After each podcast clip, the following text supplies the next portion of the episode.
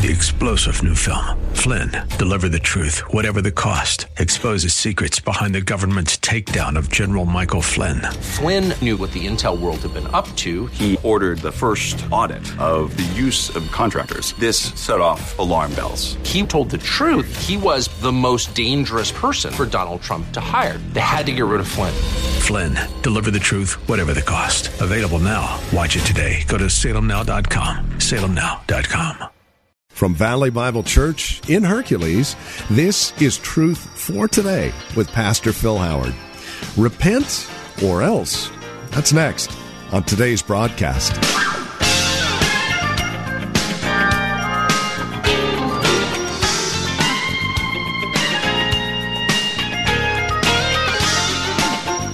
Sadly, in our society, we have negotiated with sin. We've parlayed with it. Hence, we no longer call it sin. We call it struggling or struggles, which takes away the need to repent, doesn't it? And see, that is what we're looking at today in 2 Corinthians chapter 7, verses 5 through 16.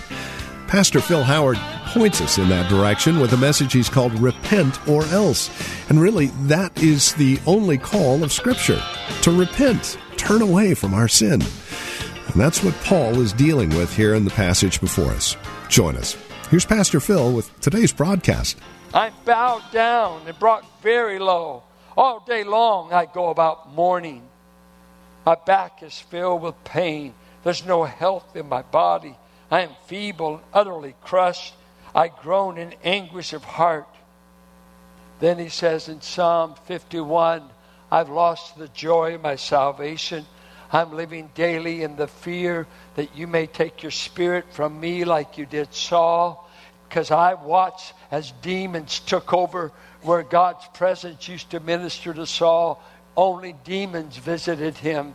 So bad that when he gets ready to go to battle, he goes to the witch of Endor and said, Bring up Samuel. I can't get a word from God anymore. God's quit talking to me. And she conjures up Samuel. And Samuel comes up before him and said, You're going to die on the battlefield tomorrow, Saul, because you wouldn't obey God. And he brought him pain, he brought him death, and he saw all of his boys killed, including Jonathan on the day of battle, the first great mighty king of Israel, killed and consulting a witch medium to find out what his destiny would be. Was he saved or not? I don't know. Did he ever repent? I never hear about it. Can you have sorrow that never leads to repentance? Judas went out and he said he wept bitterly. He had remorse, but he never had repentance. I've seen people when I've preached to, I've seen people I've counseled. We went through the Kleenex, they cried, they cried. I remember trying to talk a woman out of an adulterous affair and kept talking to her, kept talking to her. She wept, she wept. I kept handing the Kleenex, and she refused to leave the guy, a drunken man, and left the family. The tears and the emotion and the remorse never did change her direction. But I know another man named Peter went out, he wept. But after he got through weeping, he joined back with the disciples and he said, Well, at least I know he was Messiah. He'll never use me again. Let's go to Galilee, let's go fishing. And of all things, in the midst of his sorrow, Jesus shows up, said, Do you love me? I know you failed me, but do you think you can leave these nets and follow me? He said, I prayed for you, Peter. That's why you're not lost. I told you you were going to fall, and I told you I was going to uh, let you fall because pride always destroys a man. So he said, I'm going to restore you. Godly sorrow. I begin to write down uh, things I, I, know of people. Uh, I think of a, a, a, prodigal in the story. Is it not amazing? The boy never thinks of home, never think he never gets homesick. He never thinks of his dad as long as he had the money, had the women, and could eat whatever he wanted, and all of a sudden he's in a Gentile country. He's out where they actually raise hogs, and a famine hits the land. And of all things, a good Jewish boy is eating with the hogs. And all of a sudden, he remembered Dad. What a kind man Dad was.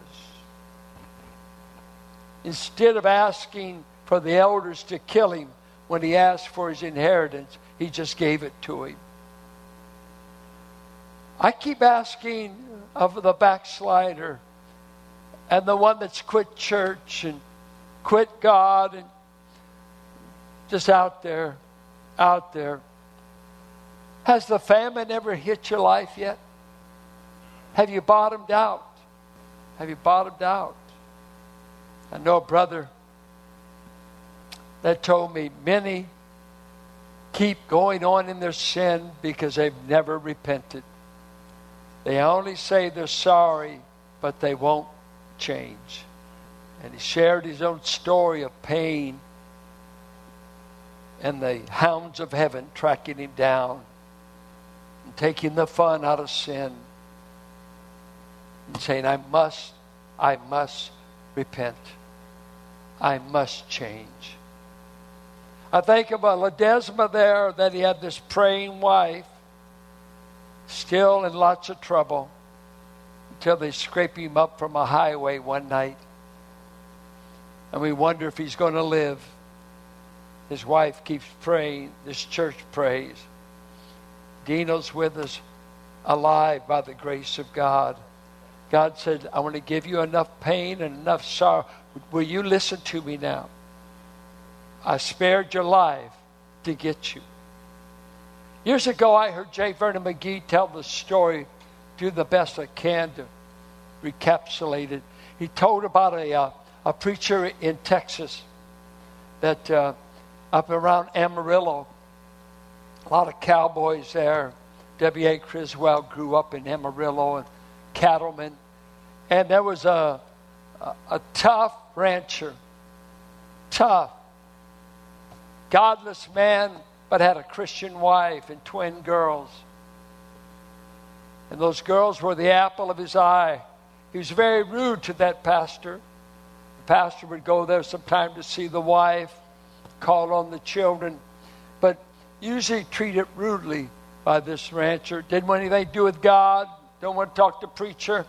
You know, I want money. I want to make money off my cattle. Don't bother me. Give me some more beech nut and give me some money. I'm not interested in religion. One day in his old pickup, he heard news come on that the local school where his girls went had caught fire and there were casualties. He drives to that school, and believe it or not, the twins perished. And uh, that preacher said, This is one home visit I never wanted to make. I didn't want to meet this uh, rude, non religious man in such a tragedy. He went to the home. The wife greeted the preacher. The rancher guy was in a, a den, couldn't talk. Preacher went in there, sat down for a long time. Nothing was said. Nothing was said. Finally, this old rancher broke down and he said, You know, preacher, I know that God's been on my trail for years, and I just kept pushing him away, pushing him away. I never knew he wanted me this bad. I never knew he wanted me this bad. I, I just never thought he would take my girls to get my attention. Accepted Christ that day and has gone to heaven what will it take for you to listen to God? Uh, how much sorrow do you want? It's kind of interesting that this repentance is not just for an unsaved man to come to Christ. Jesus said eight times in Revelation, uh, Ephesus, you've lost your first love, and if you don't get it back, I'm going to remove the church. He's talking to us. Have we lost our first love? Is there anything about Valley we need to repent about? Are we doing anything in this church that's grieving the Spirit of God? Oh, we all pray for revival. The elders, when we pray on Saturday night, we're always praying for revival. I wonder if repentance comes first.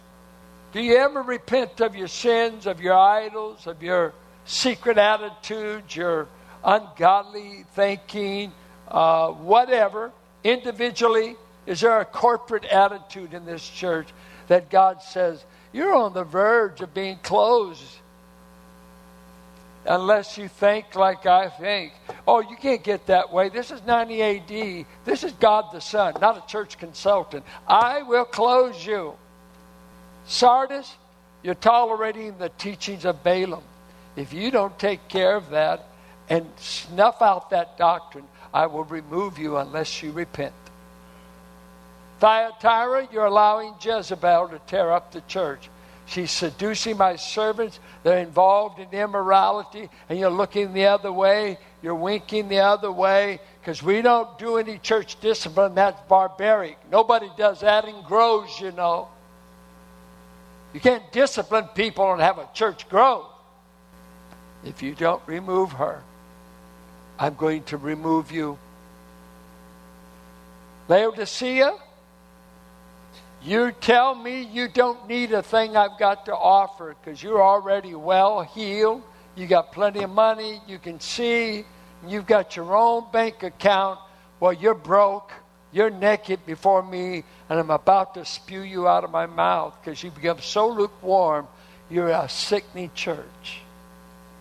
And unless you repent and get your zeal for God back, I'm going to remove the lampstand. And friend, I've visited Turkey. I visited Asia Minor. There's no church in Ephesus. There's no church in Thyatira. There's no church in Sardis. They've all been removed. You know, churches all over this country are closing. They're always closing. And we might be next. No, no. This church won't exist because we got a building. We're selling buildings all the time. What makes a church is the people in it. Are they doing what Christ wants? Is Christ's agenda being done in this church? Is his priorities our priorities? Because you can get the, pretty soon you got this club, you got this meeting, we got this, you got this potluck, you got that. Hey, is there anything down there that Jesus died to get done? Is there anything down there Jesus authorized? Or I just come to church to see if they're doing it the way I like it. They didn't sing anything I like. And no, you want us to act like we ought to sing the first song you ever heard. You've been saved. You've been saved only five, 50 years. They do write new songs. But we get that inflexibility. Everything I want is the absolute. Everything God wants is what's absolute. Taste change. Taste change. It's what God wants.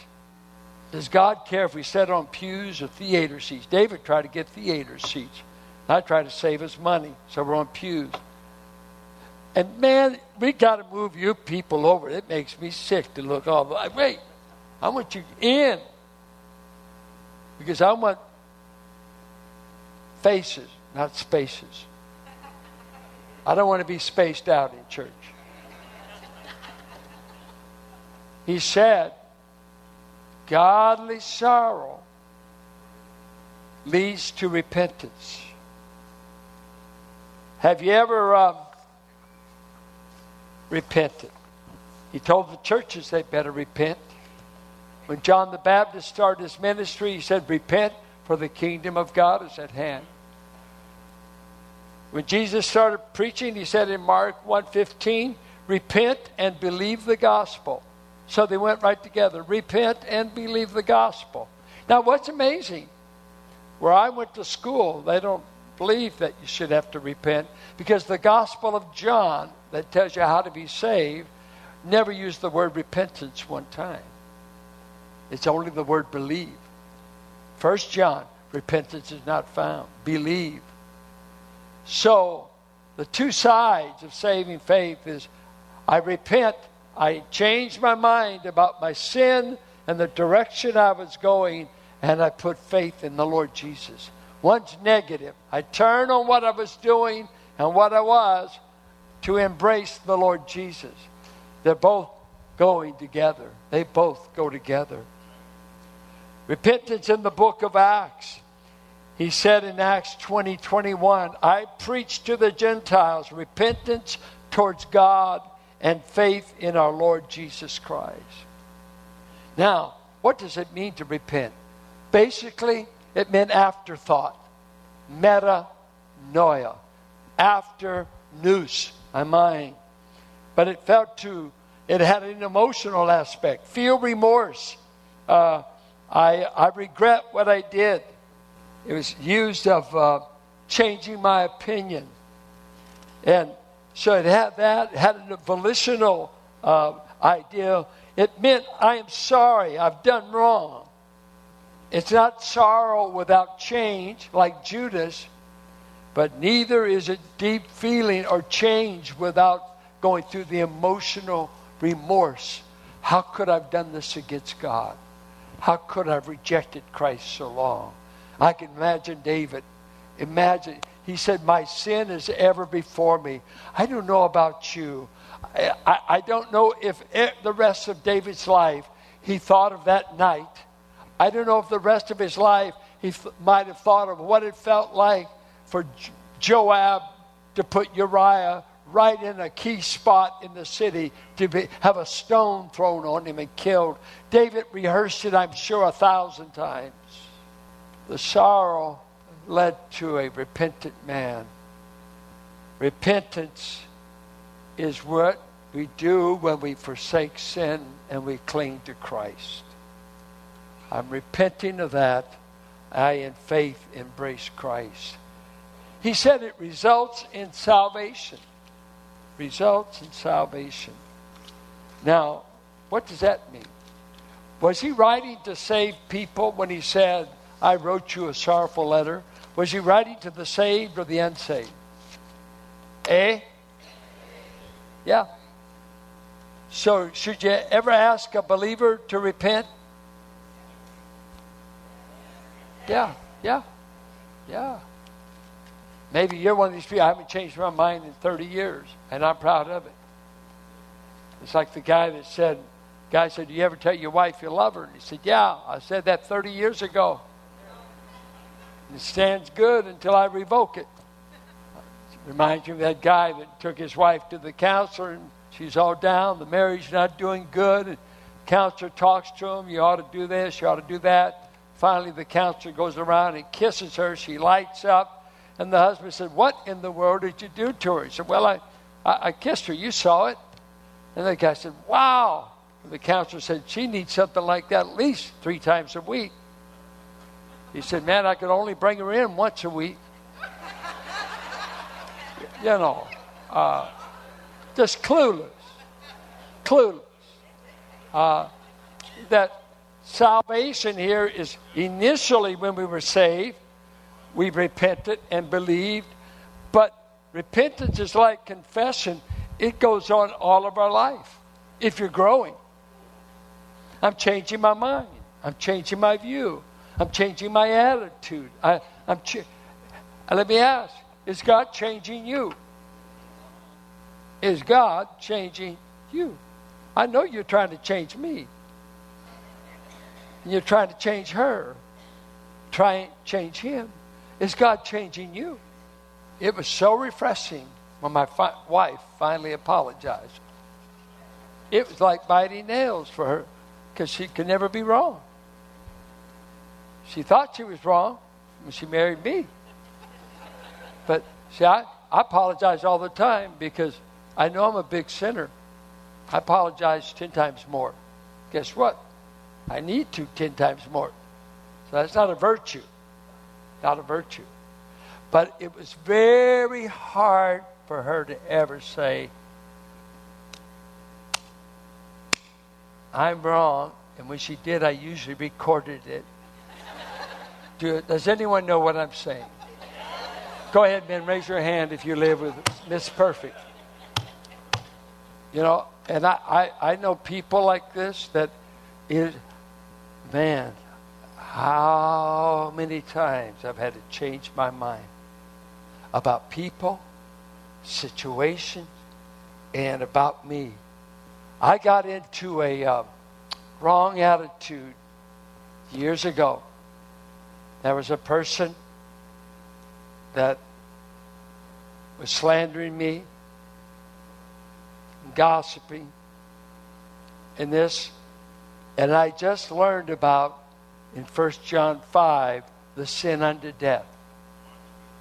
And I decided I knew what it meant. Kill her, Lord. And I did a few times. I said, Lord, she's touching your anointed me. Kill her in Jesus' name. And she's a believer. You don't know how close some of you came to being in that prayer. Let me tell you, she knows, and Fran, she was there. That prayer request got crumbled up some way getting to heaven. I don't know. That was still when we were doing IBM cards. It got crumbled up, and the next thing I know, I am sick. Oh, you think I've been, you think he's judging me again because I'm just getting over the flu. No, that's normal. That's, that, that's worldly. No, I, I got so bad, I thought I was having a nervous breakdown. Uh, I couldn't think hardly. Graduation was coming. Uh, I had to have my wife and friend put the diplomas together, and I'm the dean. I should have been there. I, I could not function. I, am going to the doctor. I, I'm telling Carolyn, I'm losing my mind. Uh, I am not serious. I, I'm not making. At night, I would sleep with a Bible on my head, and I'd say, "But you have given us not the spirit of fear, but of love and of power and of a sound mind." I claim it in Jesus' name while I'm going insane. She knows. I, I'm not making this up because uh, God says, I want to bring some godly sorrow in your life. You don't get permission to think that way about a brother or sister. Who do you think you are asking me to kill someone in Jesus' name? I said, Well, it'd feel good for right now. Get her off my neck. That's why I'm your pastor. I'm the biggest sinner in the place. Well, you nearly killed me. I had to repent, and he saved me. And she's a wonderful gal. I just got the wrong attitude. I can't believe it. I was wrong. I was wrong. And she's still breathing and kicking. Thank God he doesn't answer every prayer. We better stand. I just want you to know God, if you're His child, and if He's in the process of making you His child, He wants you just to answer His voice, but if you want pain, He could arrange it. He, he's plenty capable. Does it sound like a threat? It's just an uh, awesome thing to fall in the hands of the living God. You ought to come while He calls. Come while he beseeches. Come while he says, Come take my yoke. And you're listening to Truth for Today with Pastor Phil Howard, the ministry of Valley Bible Church here in Hercules. As we close out our broadcast today, we would invite you to contact us. Let us know how the program encourages you in Christ and how this program is being used by you on a daily basis. Are we just a normal part of your radio listening? Do you tap into our resources available at our website? Have you visited our church? These are things we would love to hear from you. Take a moment, call or write to us today. Our phone number is 855 833 9864. Again, you can reach us at 855 833 9864. You're also welcome to visit our website, truthfortodayradio.org. Take advantage of the resource materials I mentioned a moment ago. We have several. Again, truthfortodayradio.org. You'll also find information about Valley Bible Church right there as well, who we are, what we believe, worship times, services, and directions to the church. We'd love to have you join us, especially if you're not involved in a church at this time. Again, that's truthfortodayradio.org. If you're writing to us, our address is 1511 M. Sycamore Avenue, Suite 278. Hercules, California. The zip code is 94547. And then, as we conclude our time together today, we would also invite you to partner with us. This radio broadcast and the many resources that accompany it are available as you partner with us, as you link arms with us financially and prayerfully. No gift is too small, no gift is too large, and you can do a one time gift or make monthly pledges. No matter, we'd love to have you be a partner with us as we continue to minister the gospel of Christ to the Bay Area and beyond. So contact us today. Our phone number is 855 833 9864. And you can also donate online at truthfortodayradio.org. That's truthfortodayradio.org. Thank you so much for spending time with us today. We look forward to seeing you next time we get together for another broadcast of Truth for Today.